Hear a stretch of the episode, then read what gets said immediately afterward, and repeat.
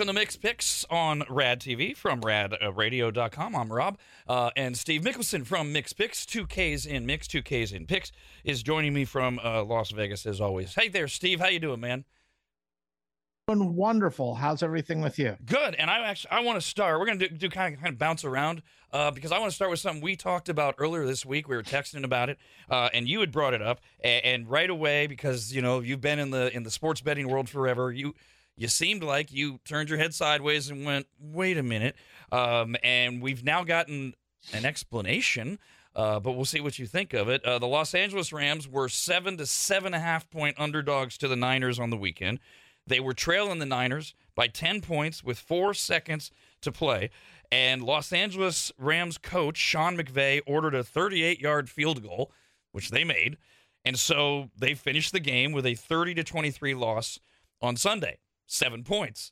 And with the focus on gambling and how it affects the integrity of the game, you right away were kind of like, well, why? And I couldn't, I, I could not figure out why, why kick the field goal other than there's something going on with gambling. McVay was asked about it on Monday of this week. He said that he was not aware of the gambling line and how the field goal affected the pocketbook of the bettors uh, because he just didn't know until he was told after the game. So he was asked, then why would you kick a meaningless field goal? And according to McVay, he said, quote, we were going to try to kick a field goal to then be able to kick an onside kick and try to give ourselves a real opportunity to win the game, end quote. Do you buy that? No. And the reason I don't buy that, and I can give him, look, I'm busy. We're preparing for the game, so I really don't know the point spread. I, I can give him all of that. But, but the part I don't get is, Uh, he, we're going to go for the field goal. Well, kick it a little earlier because I think they were in field goal range. Granted, it might have been like a fifty-three, fifty-four yard field goal somewhere in there, you know, and then go for the onside kick. But once the clock got down and you spiked the ball and you looked, it was four seconds on the clock, if I remember correctly. You can't kick the field goal and as the field goal goes through, still have time on the clock. Even if you have like two seconds, by the time you do an onside kick and recover it, the clock's going to expire. So at no time did you ever have an opportunity to then throw a Hail Mary into the end zone in an attempt to tie the game. So to kick the field goal, knowing that that was the last play regardless, to me didn't make sense because you were never going to get another, you know, offensive possession regardless of how it played out. So why not just throw it into the end zone? It, so it, yeah, it, it, I mean, I can't, I can't make it make sense with the math and the and the and the timing of it. And and obviously McVay's not going to say anything different. And I'm not accusing McVay of, uh, specifically, but it still it just does not make any sense. And then he also said in that interview, if I'm correct, that he didn't want to risk Matthew Stafford throwing a Hail Mary on his possibility of getting hurt on the play and taking a big hit as somebody throws him. And he said it allowed the team to have, you know, wanted to give the special teams unit an added play. Do you think that one play makes their special teams unit better today than it was a week ago? Because they kicked that one time. It wasn't a game-winning field goal, so it wasn't like tons of pressure. Here it is. We go to the Super Bowl if we make this, or we win the Super Bowl if we make it. It was a meaningless field goal. Do you think that really made their special teams better? And is Matthew Stafford really happy that he didn't have to take one more snap because it could have ended his career? And the uh, the, the Niners, they they didn't care. They're like, we're up by ten, and you're going to kick a, and it was easy kick, thirty-eight yards. Um, I, I did find it a little interesting, too. And and I don't know all the inner workings. Uh, we know that gambling and, and sports betting, it's a big, big part of everything now, and it's getting bigger by the day. And the N F L has kind of embraced it, which I think they have to. But, boy, do they have to be careful about all of this. Uh, the the McVay did admit Monday that the vice president of the Rams uh, of communications, Rams vice president of communications, Artis Twyman, told McVay immediately after the game about the point spread issue. So I don't know what the vice president of communications does other than handling P R and all that. Maybe that's why he was so aware of it. But the very first thing the V P of communications does is run downstairs to tell McVay, hey, man, you just – and he said uh, that he that he told McVay that there's a lot of people in Vegas that are pissed off. And and and, and is it – does that seem weird to you, or is that just me not being as involved as I should with how important this is? Because that, that just seems like it's not the most important thing at that moment, but maybe it is. You know, the thing is, is now that sports gambling has gone nationwide for the most part, uh, it, it is such under such scrutiny in everything they do. And all of us with everything in our lives love to go to the conspiracy theories and all of that other stuff. Hey, look, the Rams knew they wanted to cover the point spread. That was, you know, they didn't win the game, but at least they can say, look, we covered. Hey, we've covered now two games in a row. Maybe we can run our streak up to six. I really don't think coaches in the N F L coach like that. But in today's day and age, I, I mean, you as a fan sitting and watching it, and you watch the Vikings throw and score late in that game with like six seconds to now push as opposed to lose. You watch the Rams kick the field goal, which went from losing to covering. You just watched time and time again, a lot more now that people see that how, even though as a fan, you used to watch the game and say, oh, the game's over, it's not going to happen. And this is, gets into that whole reason why it's the game's far more interesting when you have a vested interest, mm-hmm. because the game might be over as far as you're looking at it, watching it on the screen, but it's not over when it comes to the point spread. And those are the things. And when it goes against you, it, it's always a conspiracy theory. Hey, they lo- they knew, they fixed it. But understand you have the opportunity to bet either side of the game. So it's not like anybody forced you to bet the forty-niners. You could have had the Rams, and guess what? You're happy. Hey, look, I got seven and a half. I covered. Never should have, but I covered. So that was a wonderful play. So, and now that you talked it through for me, now it does make sense because of everything you said and the world that we live in where people can communicate with the entire world immediately. Because there was even speculation during the game when they made the kick. Uh, I, I I forget it was was it uh, Sanchez, Mark Sanchez, I think was was calling the game, and he made a comment.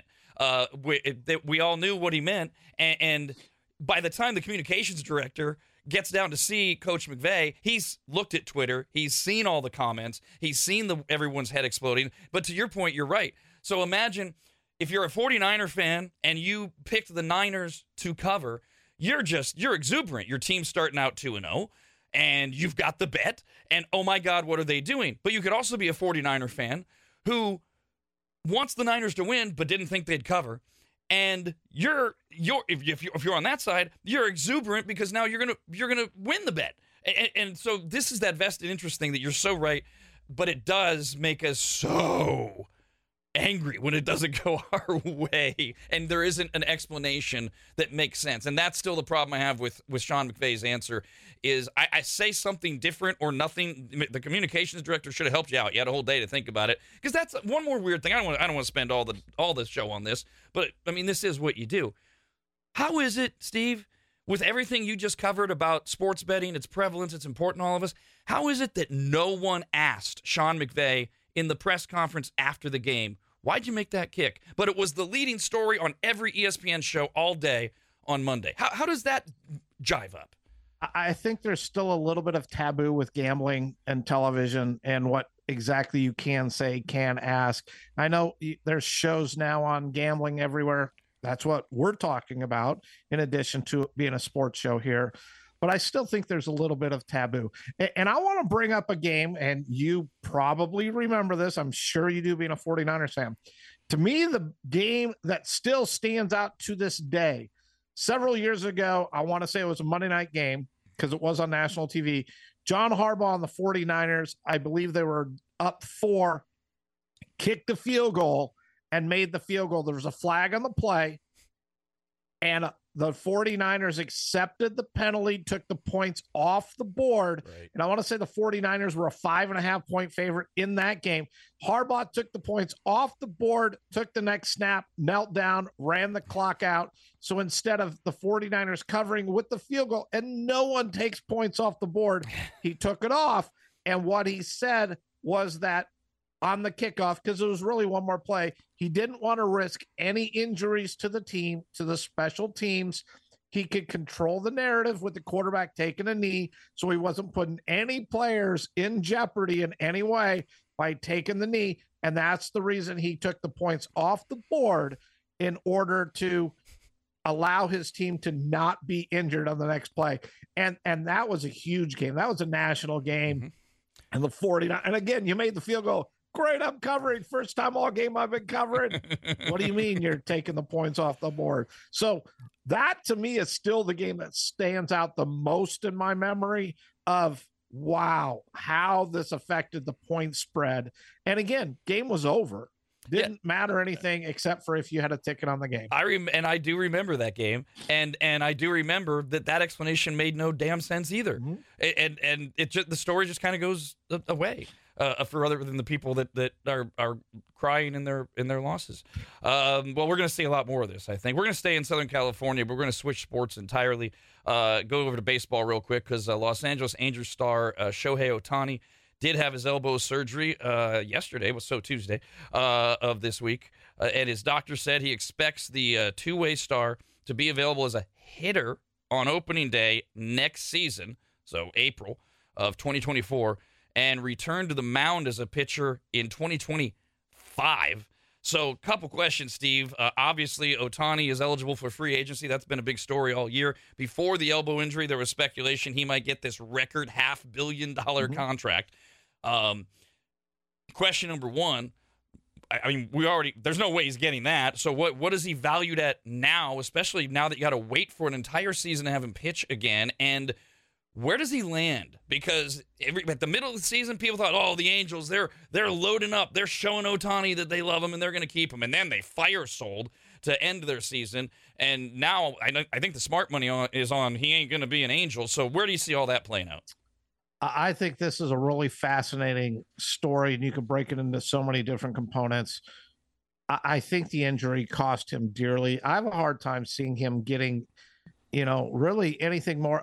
And I thought he'd get five hundred million, but I just don't see him really getting more than three hundred million. And I'm not sure he fully pulls that in a long-term contract for the sake of he's a D H this next year.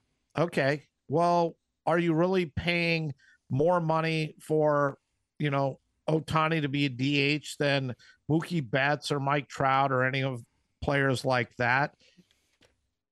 You may, or you may not, but you know, he had Tommy John surgery in two thousand eighteen. This is his second elbow injury in the last five years.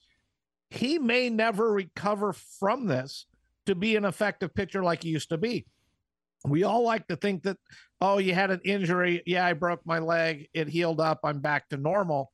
But elbows, knees, you know, these type of things, shoulders, you never know if they're going to get back to where they were prior.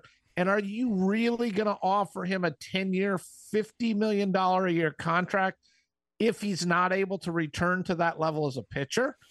Probably not. So I don't think I see any team out there offering the kind of money that was being thrown around there. So then if he's not going to get that top dollar, does he come back and sign for a two-year contract to prove he can pitch again and then have a top contract out there in the future? His agent's not going to allow him to do that because agents also earn commission off these contracts, and he would rather earn commission on a four hundred million dollars contract or a three hundred million dollars contract than, say, a eighty million dollars contract because that's money in his pocket. And if Ohtani does sign the short term, and is not able to return as a pitcher, he becomes a salaried like a J D Martinez or one of the top D Hs. So now you're talking in the twenty, twenty-five million dollars range, which obviously is nowhere. So to me, there's so many parts to this.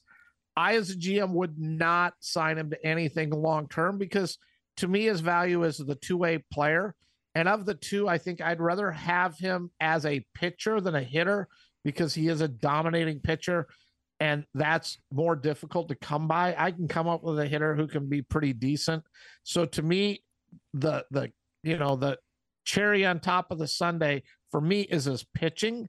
So that's what I want to pay for, and that's the part that we don't know if he can ever do it again. Well, you know, and we're seeing this play out across all sports, and it, it goes back to how we started with whether it's the gambling or, or our obsession as a nation with sports, just as sports, or through sports betting.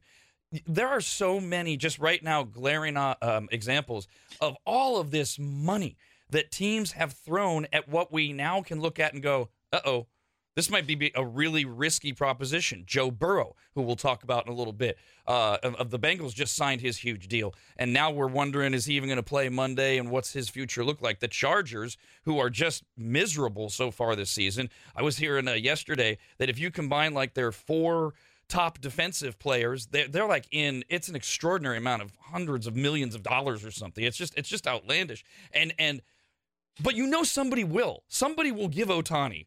Not, not. I don't. I don't think three hundred million. I don't know, man. But, but I mean, he, somebody's gonna give him. Don't you think? Really, in the end. I, but we were talking four to five hundred. He was going to become the highest paid player in baseball. So really, you got to look at it. And I think Mike Trout was around four hundred fifty million. So you're talking five hundred million dollars for a player that's no longer a pitcher next year. It's his second elbow surgery in five years. And there's no guarantee I, he's going to be a great hitter because he's still coming off this surgery. Right. So I think it would be a huge gamble for a team to give three hundred million dollars. But if you're Ohtani, hey, look, this injury cost me two hundred million dollars. Are you really going to accept that? Or are you going to sit there and say, look, I'm going to be one hundred percent, you know, healthy, which we don't know. Mm-hmm. And if you're a G M, are you writing that check? I mean, we have seen so many bad contracts. Look at Deshaun Watson. That's not even an injury. Right. And Cleveland would love to get out of that contract because he has not been productive since he's come back. Kyler Murray. The Cardinals would hand him over for free. You don't even have to give us anything. Just take him in the contract, and no one's going to do that. So if you're the G M, I know you're not the owner, and the owner has got to sign off on it, but if you're the owner, are you willing to throw what could be close to a half a billion dollars in the trash on a gamble? Uh, back to gambling. We're going to jump back to uh, the uh, the questionable field goal that the Rams made as they were down by ten to the Niners. Uh, but the point spread was seven to seven and a half. Brad wrote in, R A D at rad radio dot com. He said, wait, why is it only a meaningless field goal? It would have also been a meaningless touchdown if they would have thrown and completed it to the end zone. They were down by ten. Any score would not have achieved even a tie, let alone a win, but a field goal has a higher chance of success than a touchdown. All true comments, but we've watched how many games and the players throw the Hail Mary in there versus, you know, hey, I'm down by twenty-four. Am I going to kick a field goal to cut it to twenty-one? We still throw the Hail Mary because the goal is ultimately to score touchdowns, you know, but he makes a good point. You know, when you're sitting there looking, the point spread wasn't involved in this. I don't think anybody really cared. Nope. Hey, look, you know, we're giving our kicker an opportunity here. Last play of the game. Maybe it's a little bit of pressure on it. Let's see what happens. But the fact that it involved the point spread, that's the part that everybody starts questioning because, again, I find it hard to believe the players, the coaches, and all that did not know what the point spread was in today's day and age. Used to only be in the papers, but you didn't talk about it in the games. You didn't do it. Is everywhere now. I find it difficult to believe they weren't aware of it. And I, I, it just, again, I think the you're absolutely right. If there was, if the point spread's not an issue, this isn't even a topic anywhere. Um, But also, if the explanation would have made more sense, I mean, even Brad's email is a little more sensical than what Coach McVay said. However, if that was the mindset, you back up to what you were talking about a few minutes ago with the timing, then you would have started throwing Hail Marys before the play that you ran that got it down to four seconds. You would have went, wait a minute, Hail Mary's going to take this long, then we still need to, we got to kick, and then we got to, oh, that's the whole point of the coaching, is they would have figured out t- something to do sooner to give them time to legitimately Uh, take another shot at, at winning the game. All right, let's go, let's jump to. Uh, we got an email here as well from Ray. Uh, as we jump to another sport, he says, "I just want to shout out Coach Prime for removing, re- renewing my love for the sport. I was down on the N F L due to the fact I'm a Raiders fan, and I just really have not been interested in the game overall. But now Deion Sanders has me rooting for Colorado. I wasn't a fan of any college t- team, and now I can't wait to hear Rob and Steve talk about Sanders and those." Buffaloes. We touched on this a little bit uh, on the last uh, podcast, Steve, uh, the popularity of the Colorado program. You had mentioned the ratings two weeks ago, Colorado's double overtime victory against Colorado State, which ended in the early hours of Sunday in most of the country, drew nine point five million viewers to make it the most-watched late-night college football game ever on E S P N. Uh, the, Coach Sanders didn't secure the victory until two thirty a.m. on the East Coast. It was E S P N's fifth most-watched regular season game ever on the network for any time slot. So you take out the qualifier of it being a late-night game, it's still the fifth most-watched ever with only one ranked team involved. It was also the most uh, streamed regular season college football game of all time for E S P N. Deion's everywhere. He was on sixty minutes this weekend. We talked about his the merchandise. Colorado merchandise sales are up eight hundred twenty percent, and it's nationwide. But now it gets real, because now, okay, they, they got to go to Oregon, and I think Oregon's tenth. Yep, they play Oregon uh, this Saturday. How real are they? We're going to have to keep asking. It's a great story, it and is. everyone everywhere is has an interest in it. The, the stat of everything you gave me that sticks out to me is their merchandise is only up eight hundred twenty percent. I would have thought it would have been like eight thousand percent from what it's been in the past, because, you know, I, how often do you see Colorado Buffaloes merchandise anywhere, people walking around with it? But it is everywhere. They cannot produce it fast enough for people. So it, it's a great story. And it was Colorado, Colorado State. I, I mean, neither team really means anything. When you're sitting here telling me more watched than Alabama, Georgia, more watched than Ohio State, Michigan, more watched than U S C, Notre Dame. I mean, just some of these great games that we've seen. It's Colorado, Colorado State, which just shows how interested everyone is. But to your question on where is Colorado at, and believe me, I'd love to see this story right out as far as we can. But to give you an idea, Colorado's at Oregon. They're both ranked. Oregon's a twenty-one point favorite in this game. I mean, no one's giving Colorado a chance to win at all in this game. They're twenty-one you know, point dog in it. I'm actually hoping they win, because what I'm looking for is next week, Colorado is at home against U S C. Yeah. Oof. Fox Sports has already moved this to their nine o'clock time slot because it's their national game. It's their big game. U S C, Colorado, West Coast teams have to kick off at nine a.m. And if they are both undefeated, it could be the biggest viewed game like ever. If you're telling me Colorado, Colorado State at seven o'clock time frame was the fifth best, this one could be like one of the highest viewed games ever. And and to, to hit on the game, one of the things that uh, you know we're going to be a little bit disappointed in is Colorado has a wide receiver, uh, cornerback Travis Hunter, two-way player. He's out for the next couple of weeks due to a late hit on him in that last game. Rob, I, I don't know if you watched it. I did. But it, but it did raise a question that I had immediately when it happened. And you know how we've hit all the targeting and everything going on. And I know I'm going down a rabbit hole a little bit here, but we watched the targeting and the player gets charged with targeting. Many times we bitch about it. Look, the player went into a slide. He'd already started going to make his tackle. He hits him in the helmet, whatever. Hey, look, targeting. He's out for the rest of that game. If it happens in the second half, he he's out for the first half of the following game. This hit to me was more blatant than pretty much all of the targeting hits we've ever seen. Player draws the penalty, doesn't get ejected. Now, I know we're looking at player safety, and I know, hey, that's not the way the rules were, and I get all of that.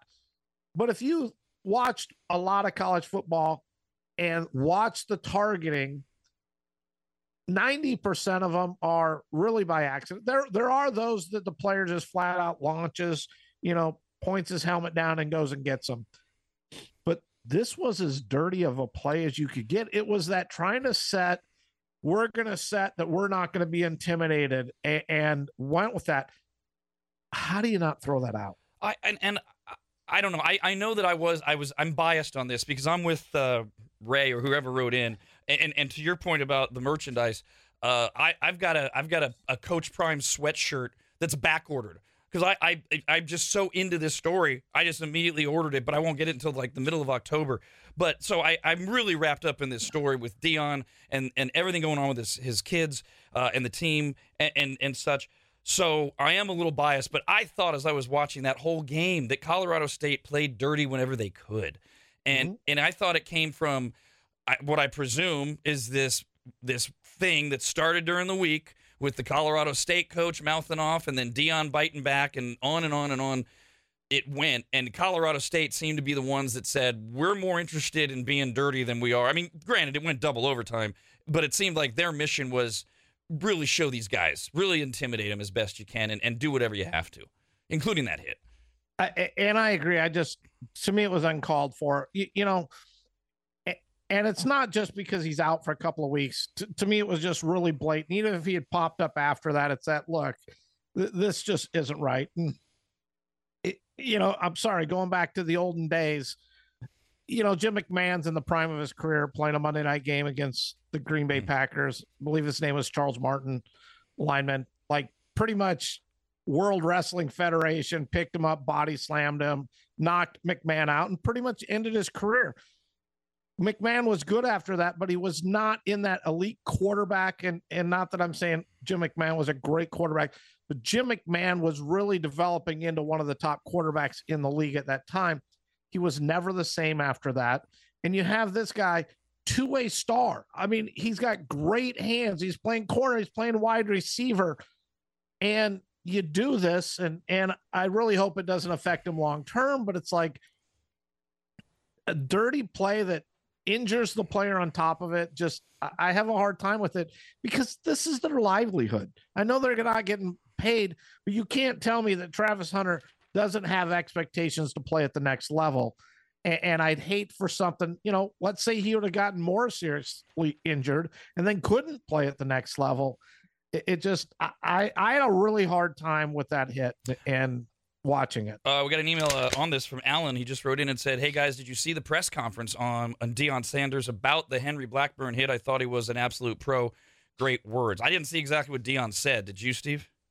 I did not. I know I saw like the headline that, that uh, because the player's getting death threats and all that, and that's yeah. taking it way too far. Uh, again, I'm very critical of it. I personally felt he should have been kicked out of the game, and, you know, let's keep going from there. Uh, but Deion's like, look, no, it, from my understanding, it's part of the game. You know, don't go hate on the guy. Don't be sending him death threats. And, you know, it's an unfortunate thing that happened. And Deion, Deion is a, he is a master Uh, at using his words and knowing when to scale back, and I thought that was a really, a, a really nice, good moment. He said what he should have said about the death threats, but then you also go to the bloviating. In that sixty minutes interview this weekend, he was asked who the best coach in college football is, and he basically said himself. And then when the when the interviewer pushed back, Deion said, "What do you think I'm going to say? You think I'm going to say that there's a better coach in college football today?" And to me, that's Deion doing the opposite. That's the bluster. That's the ego. And and the we're going to act like we're the best team, not just in, on the field, but in the country. And I think the kids are still feeding off that. But is it enough for them at Oregon, do you think? I don't think they have quite the talent to go into Oregon and win the game. Again, I'd love to see it happen because I love this story, and I'd like to see this go on as long as possible. But Deion, this is who Deion is. You, you don't get the nickname of prime time, you know, by not having that. And a friend of mine told me a long time ago, you know, it's not bragging if you can back it up. And Deion has backed up everything that he has said throughout his career. I mean, the Hall of Fame college player, he's a Hall of Fame N F L player. He's arguably, and I don't even think it's arguably, he is the best player to play in his position in the N F L in history. He was the best cornerback ever. If you're doing those things, how are you really staying humble? I, I mean, seriously, when you are that good and that much better to be, oh yeah, I appreciate every opportunity I get. And, you know, I just try to go and do the best I can.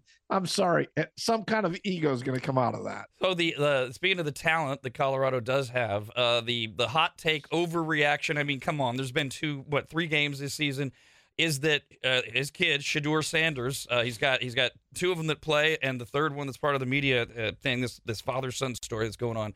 Uh, is is Shedeur Sanders a first-round pick in the N F L next season if he hits the draft? And and I've heard a lot of people, a lot of analysts, a lot of idiots, a lot of geniuses say they're already saying he's a first-round pick. That seems premature. I mean, the kid looks amazing, but have we really seen him tested?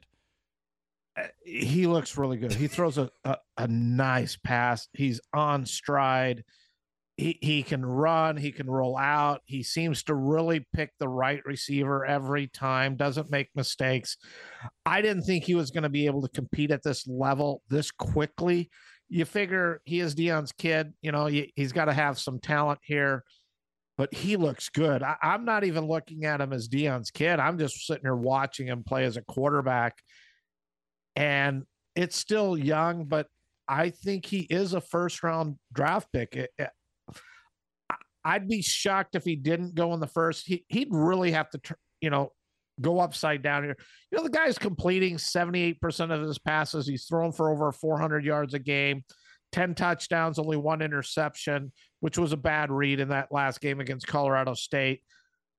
He's doing everything, and he looks fluid doing it. It's not, you know, hey, Johnny Manziel, yes, I can throw a lot of touchdowns, but everybody's wide open, and I just have a really talented team.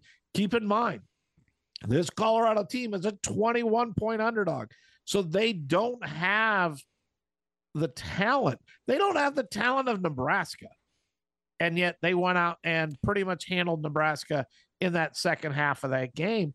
And, and that gets into coaching, but he also has some players that are really talented, and he's got great coaching.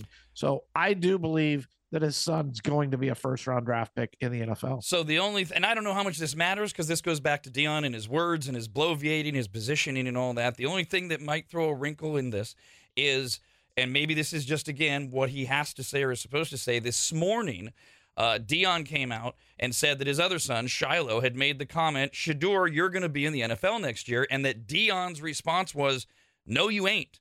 Quote, you all ain't going nowhere. Uh, Deion told his sons when Shiloh talked about going pro next year while attending the Broncos games with his two sons. That was, this where, that's where this happened because Deion told the story on a podcast, and he basically told both his sons, we're here to finish a job, and you guys aren't leaving. Uh, so he, he goes out of his way to tell this story. That could just be keeping up the hype in Colorado. Obviously, he can't literally keep his kid from going to the N F L, although they do seem to have a really tight bond connection. And usually, Steve, the smart money is, you go when the N F L wants you because that's where the payday is. Yes, I I agree with that and standard, you know, conversation. I think there's the underlying part of this. I, I really think Deion's dream is to be an N F L head coach with his son as the quarterback. I, by the way, I mean, I, we're I, taking credit for being the first ones to, to, to say that nationally out loud. He might have been thinking it. But but nobody had talked about it as quickly as we did, and I would love to see that story. And that's what I think about. Hey, look, if Deion's not going to get an N F L head coaching job, guess what? You're coming back. You're going to try to win the Heisman. You'll be amongst one of the favorites, and hopefully we can get there because we're going to be able to recruit into this. And, and I got a part on that, so I'm hold on to this for me as I finish this part with. And, and I think it's going to turn out to, if Deion has a shot to go coach the Chicago Bears, Oof.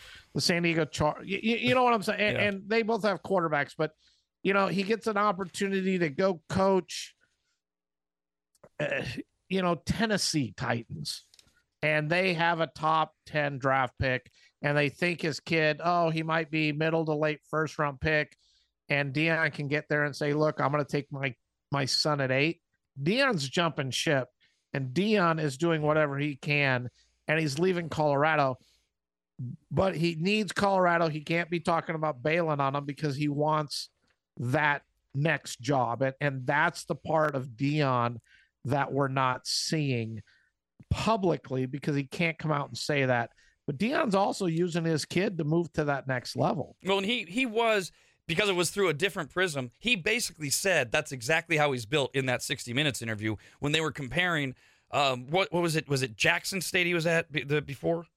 Uh, I forget the name. Uh, yeah, it was either Jackson State or Jacksonville, but I believe it was Jackson State. And, and he and they were kind of pushing him like, you bailed on him. And and Deion's like, no, I didn't. I took the next step. I went where God was taking me. I, I did what I was supposed to do because that's what life's about. Or so I'm paraphrasing, but he was all in on defending that move. But it would be the exact same thing if your scenario played out, and he would do the same thing. You're absolutely right. Uh, absolutely. And, and to me, that's Deion's end game.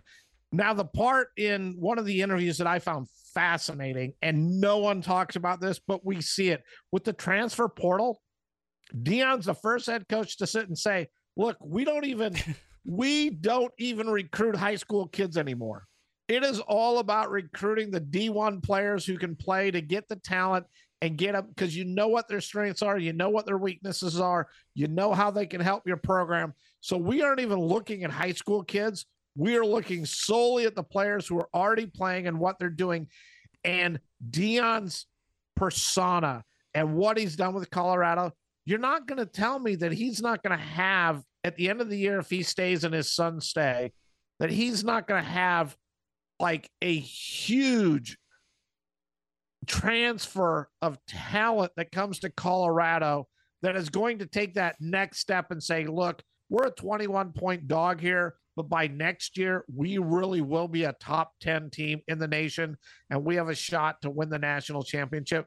Because if you're playing on Tennessee, Florida, or these teams that, yeah, they're supposed to be really good, but we're not quite there, and Deion comes calling and says, look, we can make you a star.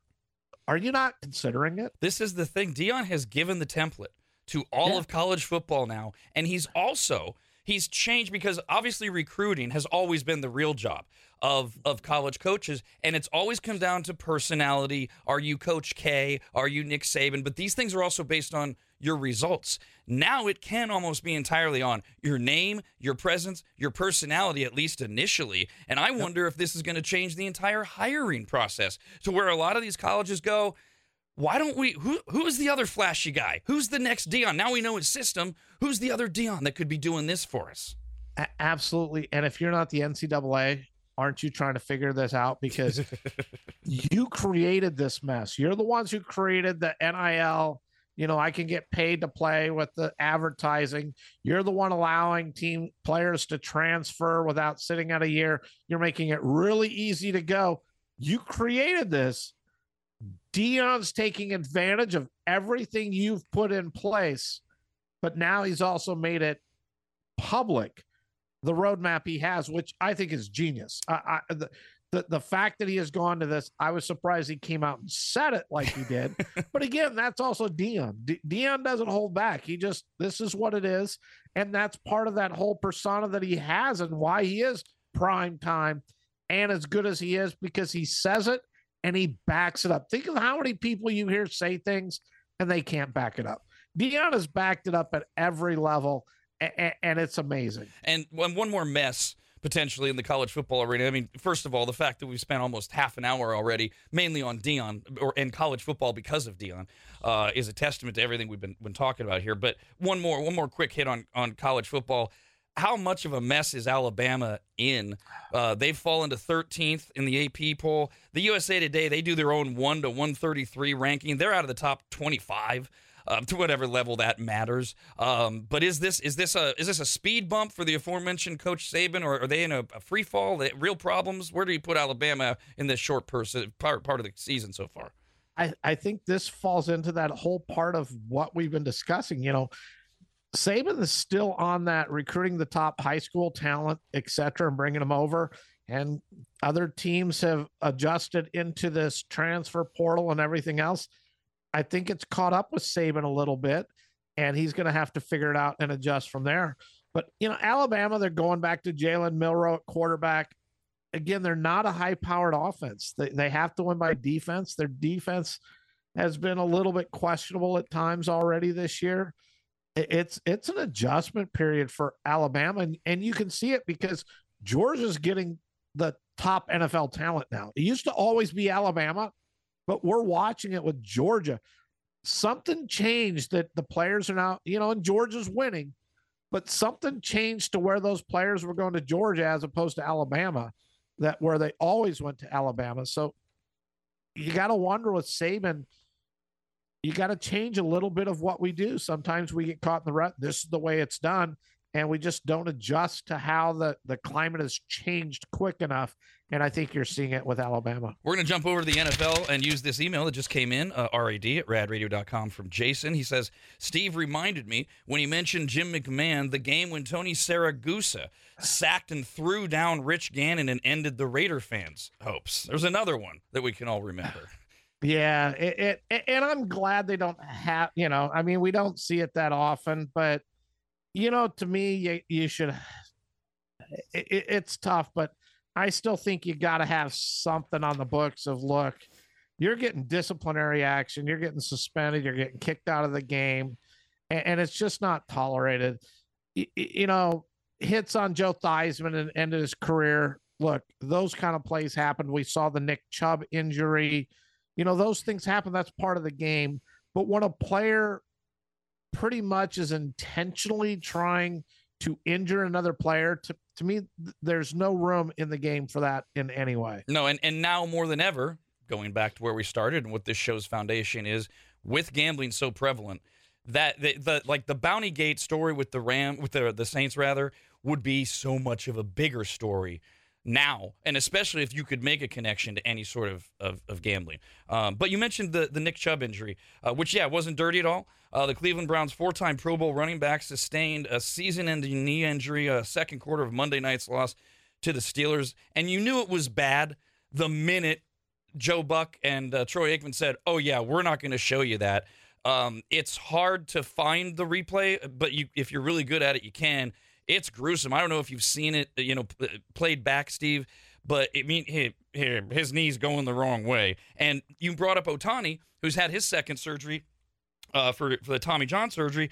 Chubb had a gruesome injury to the same left knee when he was a sophomore at the University of Georgia, dislocated it, three torn ligaments, cartilage damage.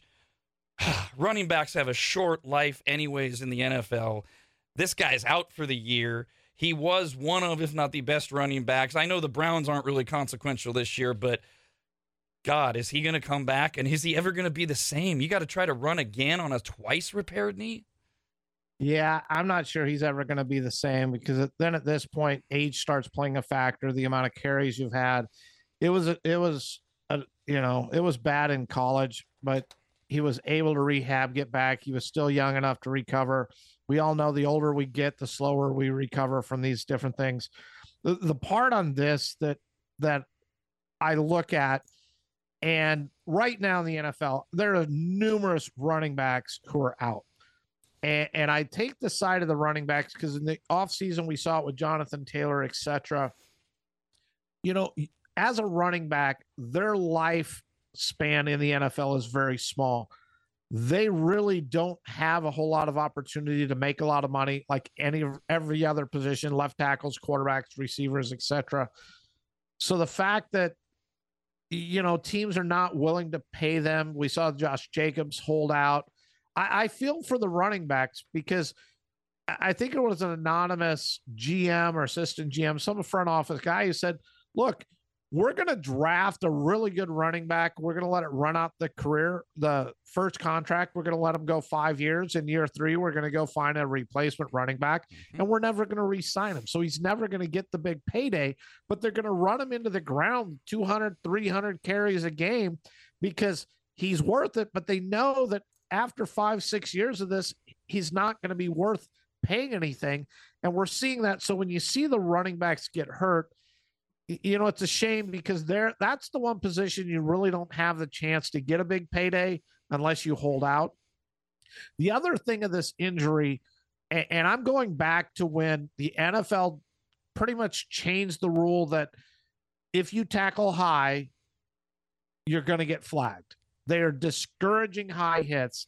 And, and there was a player, I don't, Ed Reed, someone like that, who said, this is going to increase the amount of knee injuries substantially, because if I can't go high and the N F L is encouraging me to go low, well, guess what's going to happen? And what is the most vulnerable spot on your body is your knee, because you see that you can't stop these. The players roll over on you, all of those different things. And when you suffer a serious knee injury, most likely your career's over. And the N F L changed it to encourage going low, not high. We're going to flag you if you go high, so you have to go low. So to me, this is seeing the running backs and all that with all the injuries. To me, the N F L pushed it on themselves by discouraging going high in any way and forcing everyone to go low. This is the end result of it. It sounded good in theory, like many, many things in life we put into place, laws, et cetera, that, you know, on paper, this sounds really good, but they don't take the reality of it and what is really going to happen and what the effects are going to be on people by changing it to that, because it's not theory that we play on. We play on reality. And this is one of the consequences of their decision. So let's jump to one of the most coveted positions, not just in the N F L, but in all prof- professional sports. Be helpful if I could just speak, since we are doing a broadcast here. Uh, Jason had an email uh, that leads us into a story you and I were texting about yesterday. There's a slight little addition to it from what you and I were uh, were, were talking about, Steve. Uh, but he wrote in and says, "I'm ignorant to how these uh, contracts work with the N F L, so I'm hoping you guys can explain. I have seen multiple stories about the Jets calling Tom Brady to see about replacing Aaron Rodgers this season. Is Brady even eligible to play on a team in the N F L now that he has an ownership stake in one of the franchises? Is that not a conflict of interest?" So uh, I sent you this story that when you read it, I, I thought you seemed to agree. It's a big nothing burger, because Brady hadn't publicly commented on the idea of replacing Aaron Rodgers. This was the first thing everybody said when Rodgers goes down in week one. Oh, get Brady. He's still good enough. Bring him back. So he does this po- this podcast uh, that's on, I think it's Sirius X M, uh, and he does it with Jim Gray. And he right away, Jim Gray asked Tom Brady, and Tom Brady's response is, "Next question you already know." That's the basic end of his quote. But they somehow produced this four-page, if you print it out, story about whether or not Brady's going to come back. But there is this little tidbit to Jason's email question. Yes, you've seen Brady on the sidelines and in the and in the locker room with the Raiders, and everything that's been reported is he's ha- he's got a stake within the Raiders that started in May. According to C B S Sports, that purchase hasn't been finalized yet, which means Brady is currently eligible to do whatever he wants, technically, because he doesn't have a conflict of interest if they wanted to mutually pull back this investment. Um, all the reports are the Jets, and who knows, they're not telling us the truth. They don't believe in Zach Wilson, that they're not interested in Brady. Brady's acting like he's not interested. We've been through this dance before, but I think you and I are on the same page. He ain't coming back, and can we move on? I don't think he's coming back. I think we need to move on. I did find that part interesting in the article. That was the one thing I got out of the entire article. Hey, that's good to know. It hasn't been finalized. He's not officially a part owner of the Raiders. So technically speaking, he can be a free agent to sign with any other team. But one of the big factors that the article doesn't bring up, Tom Brady and the Patriots owner Kraft are really close. I know Brady might have a little grudge against Belichick, but man, if you come back and you go play for the Jets, mm-hmm. I'm just not sure where that relationship really goes. And is that really how you want to be remembered? Because all of those Patriot fans that, you know, you won't, he doesn't have to buy a meal. He doesn't have to buy a drink. He is the king in the New England area. He goes and signs with the Jets just because, oh, well, Aaron Rodgers got hurt and I wanted to play a little bit longer. I, I think there's a lot of fans who would have a hard time with it. I don't think it's happening. And the other part in that article, at, right near the end, which is one of the, you know, I do a good amount of reading in articles, and I always find it fascinating that the actual facts of it, they bury in the last paragraph, thirty-seven paragraphs in, and they say that, oh, the Jets have expressed no interest in him, and they've acknowledged that, and Tom Brady has expressed no interest in playing with the Jets either, and the Jets have never reached out to talk to him. So, you know, as we were texting, I mean, this is a nothing burger story. I mean, the guy's just putting stuff out there to try to get hits and interest and all that other stuff, and the facts of it is It's not even something from what we can see is being discussed, nor do I think it's going to come close to happening. And that, that paragraph that you just referenced is literally the last paragraph of that, of that story. So uh, one of the things I love uh, about uh, reading or watching, uh, whether it's E S P N, U S A Today does a good job, Pro Football Talk, the N F L Network. I love the overreactions, these massive overreactions uh, after uh, after each week, especially this early in the season. So I'm going to do, I'm going to th- th- just throw some at you that were listed as, and and what I like is that they're honest. They go, here's our biggest overreactions to week two, but a lot of times they've got merit. So what do you make of some of these? Joe Burrow and the Bengals are going to miss the playoffs for the first time since the quarterback's rookie year. That's your overreaction based on the fact they're oh and two, and we don't even know about Joe Burrow. He limped off the field after the game. Are they that done? Without Joe Burrow, I think they are that done. He's not healthy. He's questionable to play this week. Uh, from the reports that I've read, even if he does play this week or misses this week, it's still going to be several weeks before he's even going to be close to anything healthy. We've seen it in the first two weeks. Joe Burrow, not healthy, mm-hmm. is not a good look. Yes, he he goes out there. He gets through the performance.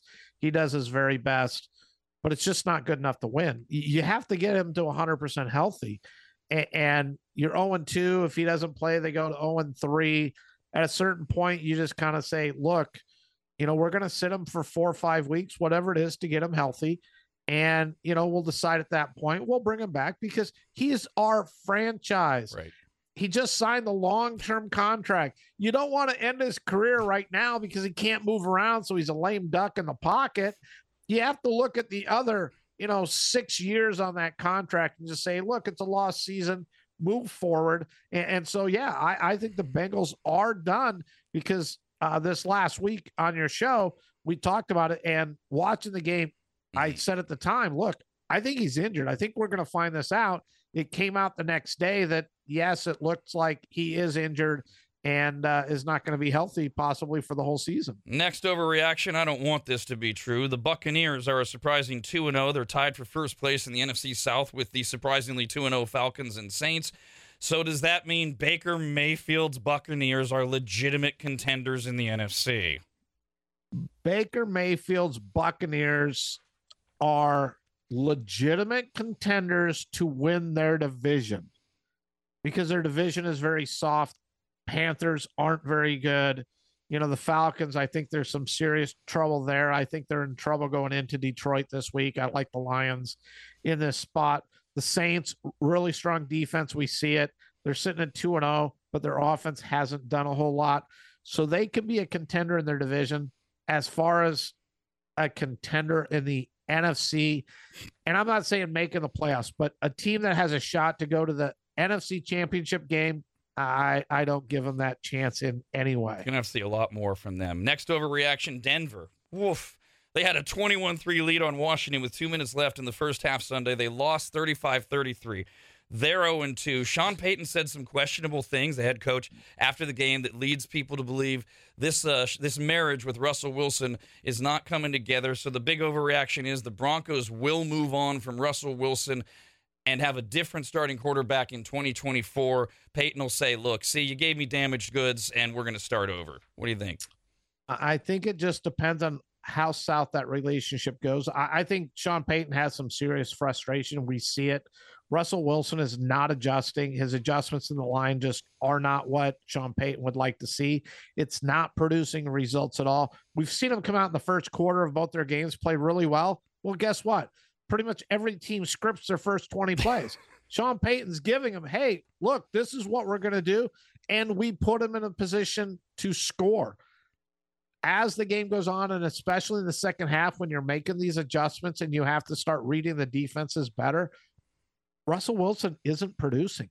So, but Sean Payton's going to be a coach, like every coach. Look, I can fix him. I can fix him because every coach thinks that's the case. We see it time and time with quarterbacks. If he can fix it and get on the same page with Russell Wilson, then I, I don't see Wilson going anywhere because they're paying him way too much money. It's guaranteed money. Mm-hmm. You can't just throw that away. But if their relationship really sours to where they're not really talking to each other anymore because it just, it's that bad type of thing, which we'll never fully know because that kind of stuff doesn't come out.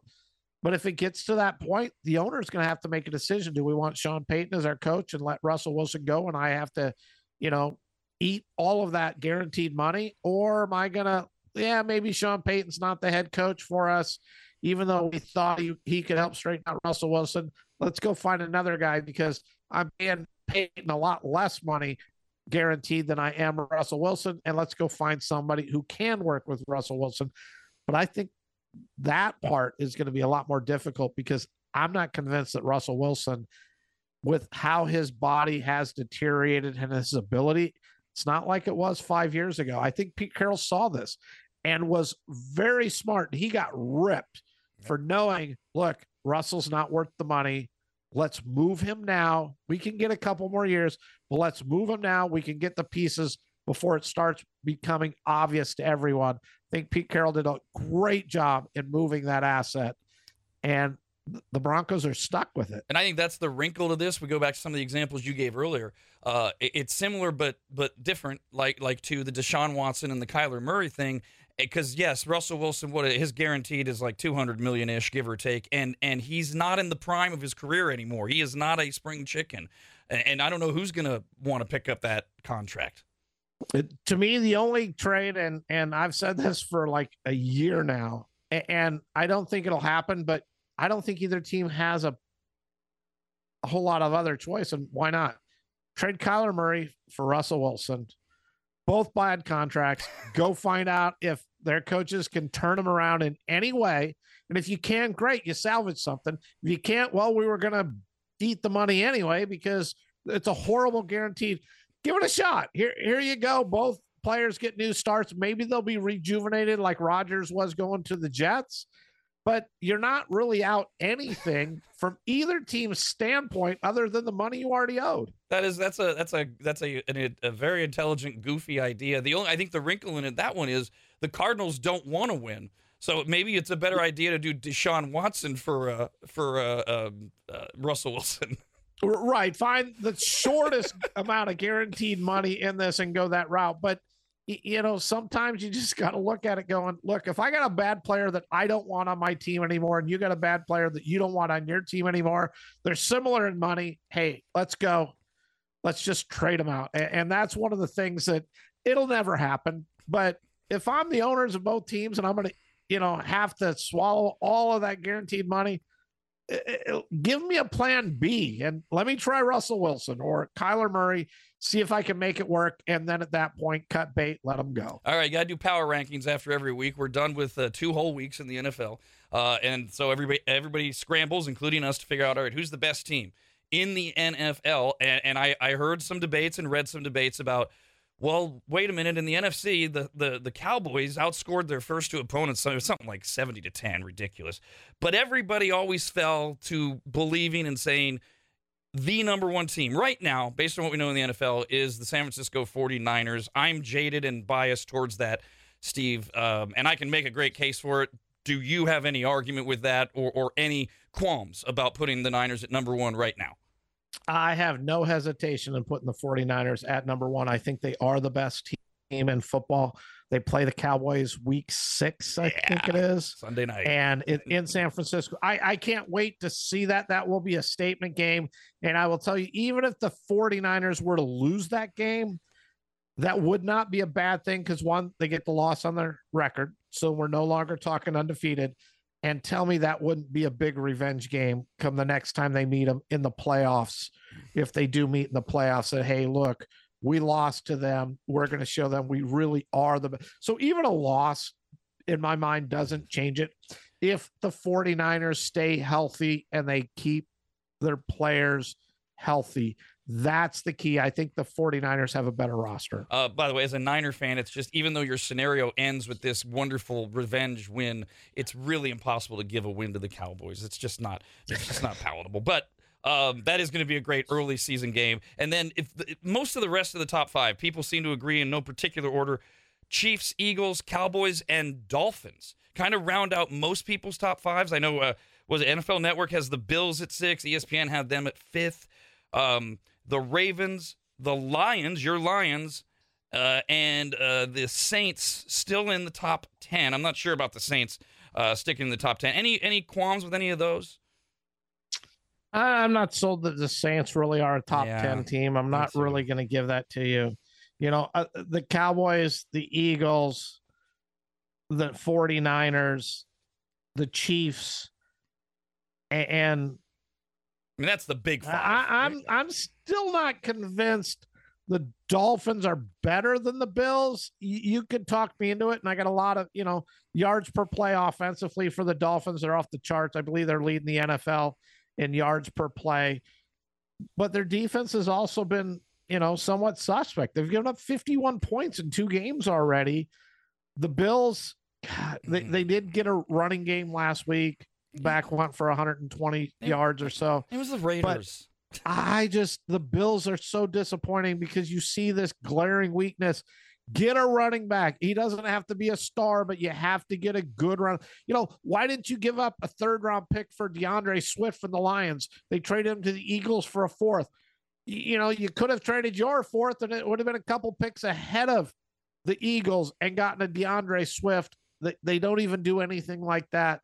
It's just disappointing because Josh Allen, when he really tries to force the issues, is not very good at those decision-making.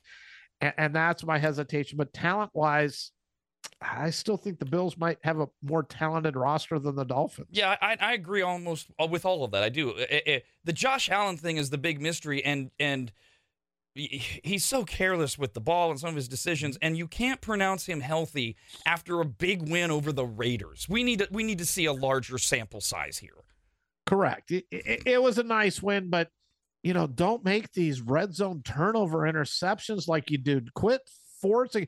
You are really talented, but, you know, don't take the low percentage throws that he tends to make. We've uh, we've we've uh, spent a lot of time Uh, the last many days about oh and two teams, because you, you start oh and two, you got an eleven percent chance of getting to the playoffs. But there's some surprising two and oh teams, some that aren't. I mean, the, the Cowboys, uh, the Eagles, the Niners, okay, they're all two and oh. The Ravens, they could have been one and one if Burrow was healthy, but okay, the Dolphins are two and oh. But the Commanders are undefeated, as are the aforementioned Saints, who we clearly don't believe in, Falcons, and and Buccaneers. Any of those stand out, or they're we're going to settle in here? Two of them, the Commanders and the Buccaneers, were going into the season probably viewed as two of the bottom five teams in the N F L, and they're both sitting at two and oh. You know, both of their odds were like one hundred fifty to one or higher to win the Super Bowl. The Commanders have played well. Uh, they really have. I'm not sold that they're a really good team and are even going to finish higher than third in their division. I, I would be very shocked if they didn't finish third or fourth. The Giants still might be a little bit better, and I don't think the Giants are that good either.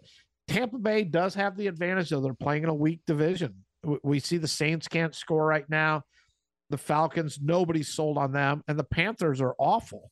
You know, Bryce Young's questionable to even play this week, uh, the starting quarterback for Carolina. So the Buccaneers, that division's winnable. Just be good enough. They got a really good defense, but it's Baker Mayfield. Here's another guy that I give him credit, and I can't knock him because he's playing in the N F L.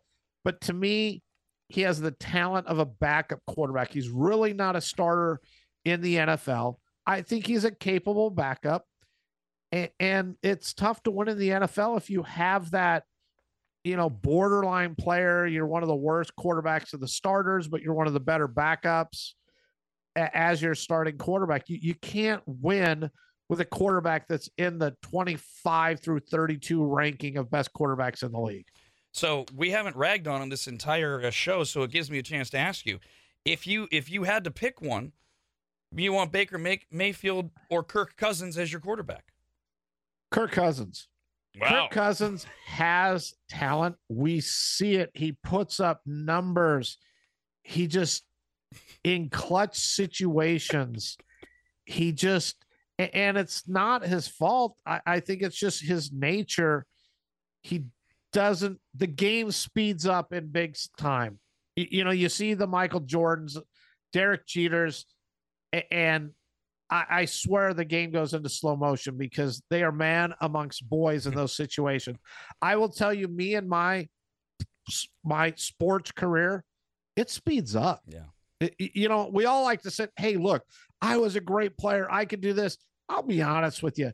When I played high school baseball, if it was like the, you know, clutch situation, here it is, walk me. Let me get on base. I don't want to hit a ground ball to shortstop. Just, you know, find a way to get on base. The the winners, the, the people who succeed, it's that, look, I'm looking for this pitch. I'm going to drive it into the gap. I'm going to put it off the wall. I knew I wasn't that good. I, I just, don't let me be the out. Come on, put me on base or whatever. And, and it's in every, you know, every sport I played, it's sped up. And, and that's just things.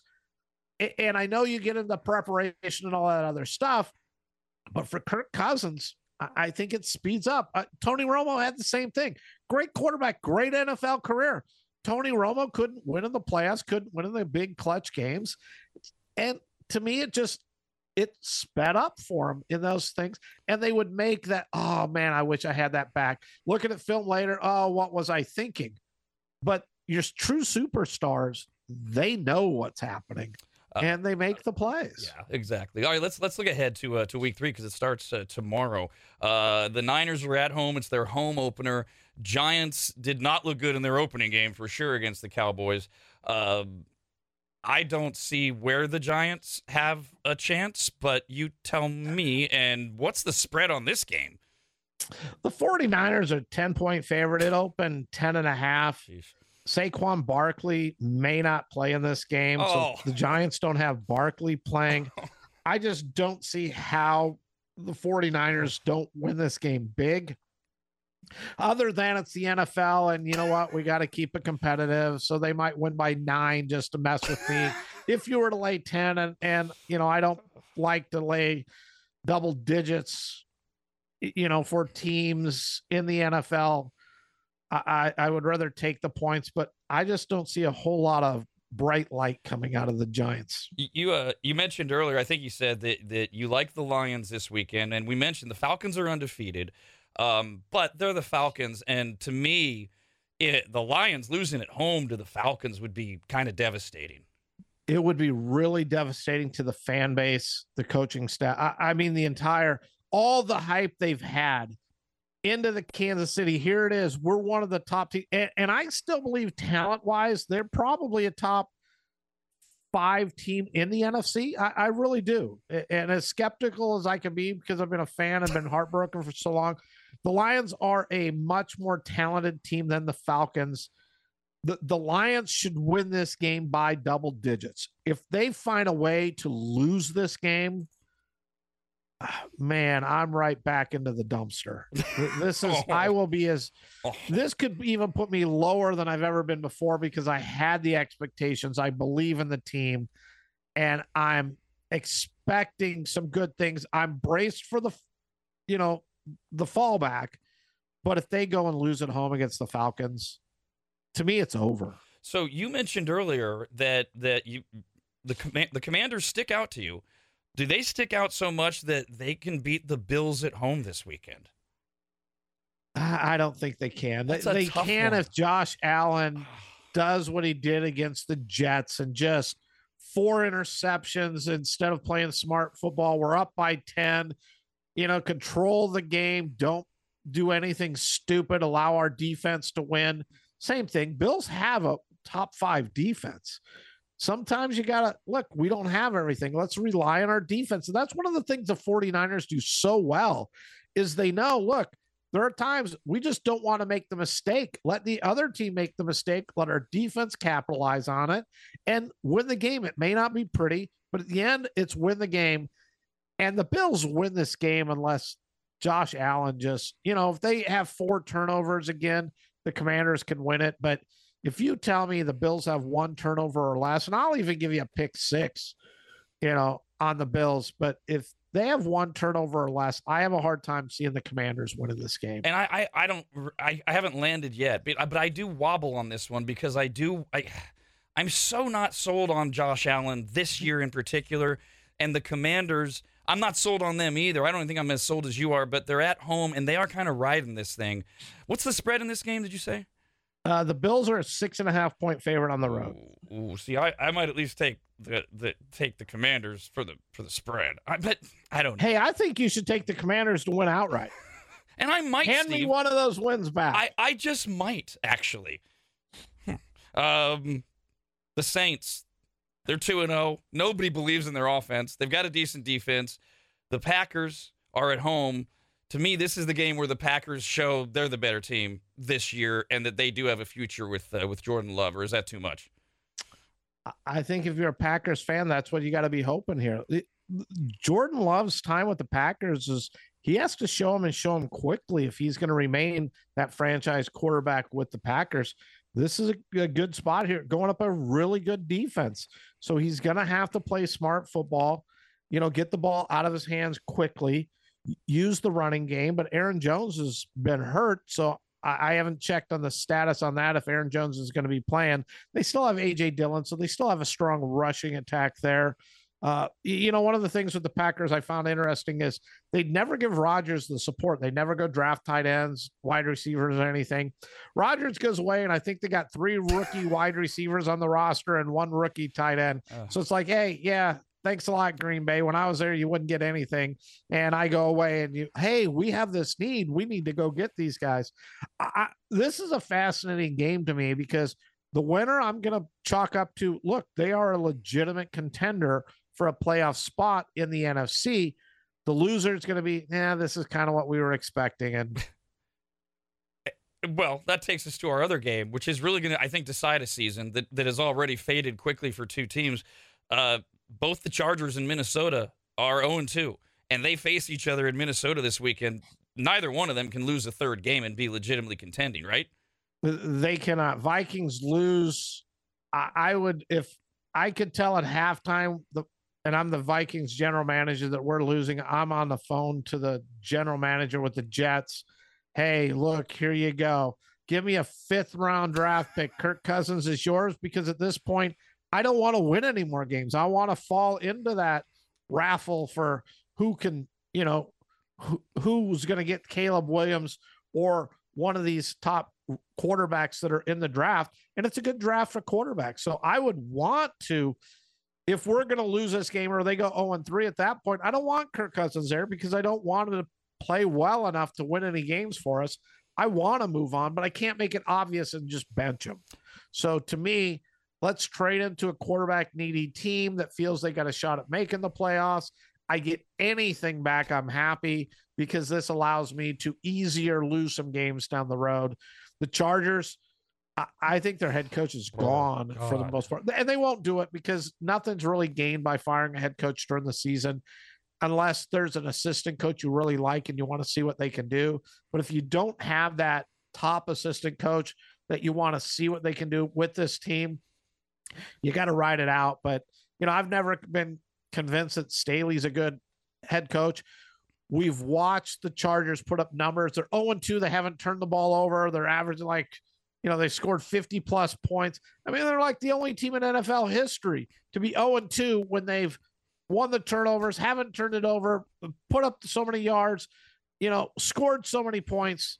It, it There's something wrong there, and, and it's the Chargers we've always known because they always find ways to lose games they shouldn't lose. You're right there, Ground Zero. You've been calling the Raiders a train wreck all season. They're at home. I, I think at this point N B C is thinking, why can't we flex games earlier? It's a Sunday night game. Uh, the Steelers are coming to town. Uh, uh, what do you make of this one? Yeah, I, I'm I'm looking at the Steelers, and I'd be interested in them at plus three right now. The Raiders are a two and a half point favorite in this game.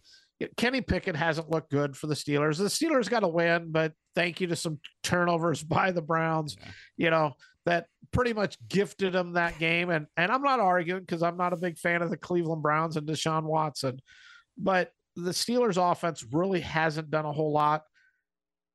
It's a winnable game for the Raiders, but you know, are they going to step up? They're going to get it done. The the one bright spot, I I I am a big fan of Jimmy G. I have been with the forty-niners because he finds ways to win. I don't think he's a great, talented quarterback, but he has that chemistry about him. He has that winning way, and it shows. He just has to stay healthy. So I, I'm torn on it. I want the three, and then I could say the Steelers. No, I got a good line, and let's sit back because I think the game's a pick-em game. We got a couple of emails to finish up with, so just one more game, Steve. We were talking about Baker Mayfield's undefeated Buccaneers. There's two Monday night games again this week, and then we get back to normal. Buccaneers at home. I doubt the Philadelphia Eagles are overly concerned about the Bucs being undefeated, but do we have a potential game here? I wouldn't think so in, in any way because the Eagles are a far, far better team. Um, you know, they're playing on a Monday night. They do have Washington next week at home. So you can't be, this is a look-ahead game. Oh, no, yeah, they're going to be on the short week, but it's the Commanders. Although the Commanders win and beat Buffalo, this will be a really good game because now you're looking at both teams, yeah. you know, sitting there. And the Commanders, if they win at home against the Bills, and I know you kind of leaning towards the Commanders, but that would say they're a little bit better than people are thinking out there. And then after that, the Eagles have are at the Rams. So it's not like there's anything on the horizon. The Eagles are not going to take them lightly and overlook them because they're preparing for the following week. So I, I don't think the Buccaneers can win there. A- and Baker Mayfield against that defense, I think, is really going to struggle.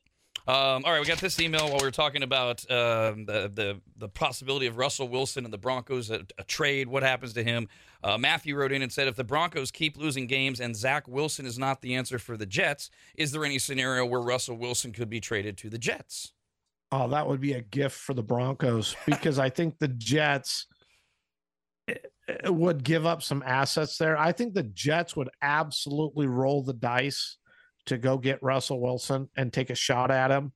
Uh, you know, the the big part there is you have to have a good understanding is Aaron Rodgers coming back or is he going to retire and go away after this? Because you don't want to make the trade for Russell Wilson and then Aaron Rodgers decides he's still going to play because it's going to be Aaron Rodgers' team. And now what do you do with that contract for Russell Wilson? But if you knew Russell, uh, Aaron Rodgers wasn't coming back, it's a shot. I, I think you'd have to look at it. Again, it falls into how does the money lay? What do we have open for salary cap? A lot of those factors, you know, and I, I'm not negotiating any of these contracts. And I would be shocked if the Jets could get that money under the cap.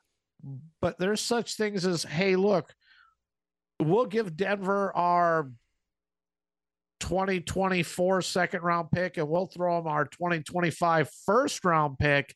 And you pick up the money for Russell Wilson for the next year right.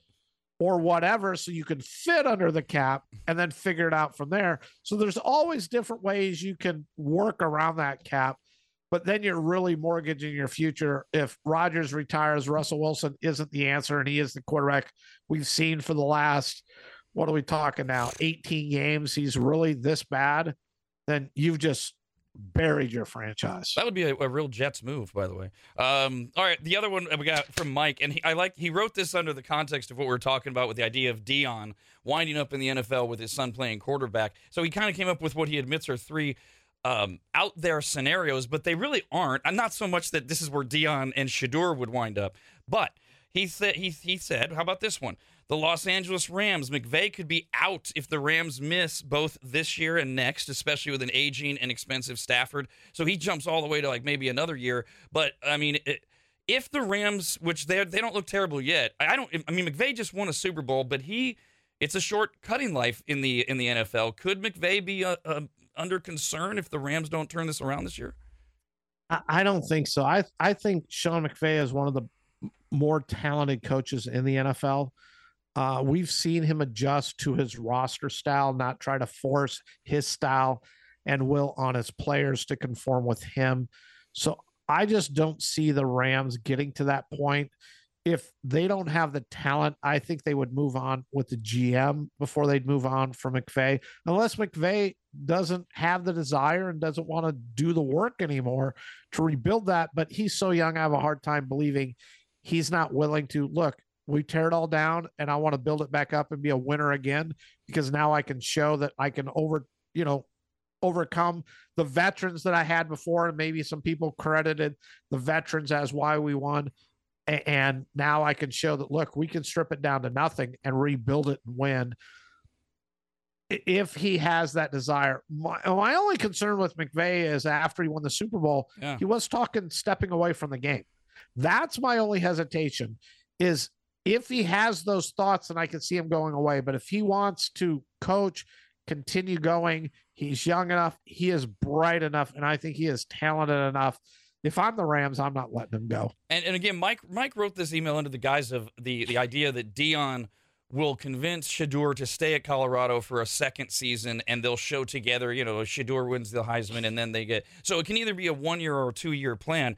This could be more likely, I think, a one-year idea. He writes about the Raiders. He says, McDaniels isn't cutting it. I think the Raiders win just enough this year, maybe to keep him from getting fired, but I'm not sure that even that's true. I, it, I'm not sure McDaniels isn't on thin ice this season. Uh, something going on there. I would love... Love, love.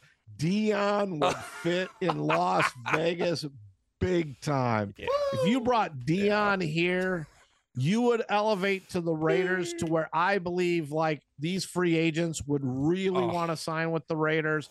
He brings in his kid, and if his kid's as good as he looks, he will turn this franchise around. If I'm a Raiders fan, and, and you know, I'm so disappointed with the Lions, and you know, I've joked about it and said it over the last five years. You know, if I could find another team to root for and abandon the Lions, I would. I haven't been able to. Deion comes to the Raiders and brings his kid. Man, that might just be the the nudge I need to to switch over and then make the Raiders like my strong number two. Because I'm a Red Wings fan in hockey, but I really root for the, the Golden Knights. I, I'm a huge Golden Knights fan. Love watching all of their games. That that would make it like Lions one and maybe Raiders one A if they were to get Deion and his son. What and what a perfect landing spot for Deion's personality and everything else.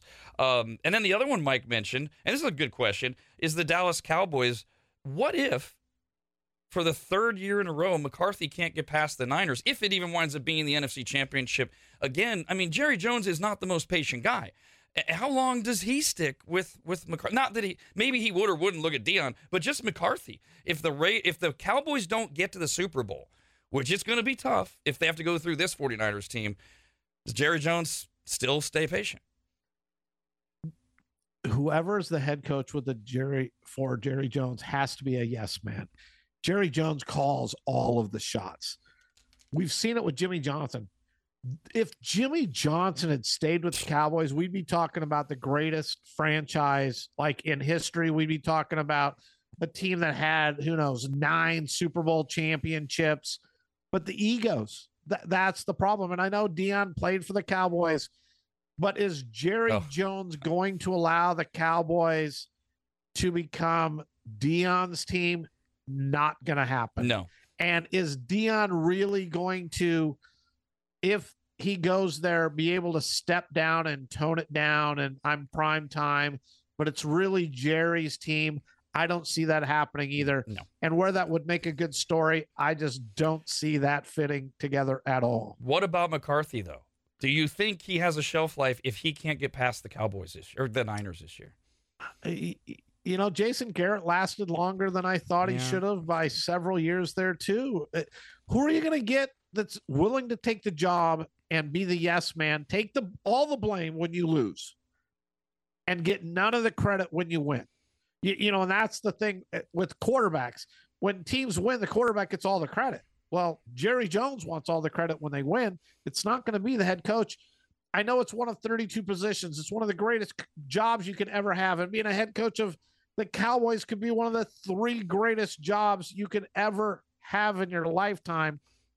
But if it's really not you calling the shots and not getting the credit, you're only getting the blame, and you have to do exactly what Jerry Jones says, is that a job you're going to go out and get? Because if it doesn't work out, you're still going to be unemployed, and chances are you're not going to get another head coaching job. All right, Steve, that does it for episode three of Mixed Picks on Rad T V. You can watch us live every Wednesday at ten a.m. or anytime afterwards. You can watch or listen at members dot rad radio dot com. Every Mixed Picks on Rad T V podcast is available across all podcasting platforms weekly on Thursday. And if you want to hear Steve even more, he joins us every Monday and Friday during football season on rad radio dot com. and you can be part of our Pigskin Picks uh, at rad radio dot com. And uh, I'm sure Friday we'll be getting more into this Bills-Commanders game, see where we fall on our picks. We'll talk to you on uh, on Friday, Steve. Enjoy the Niners game tomorrow. I'm sure I'll be texting you, and I'll see you next week. Thank you. Have a wonderful week.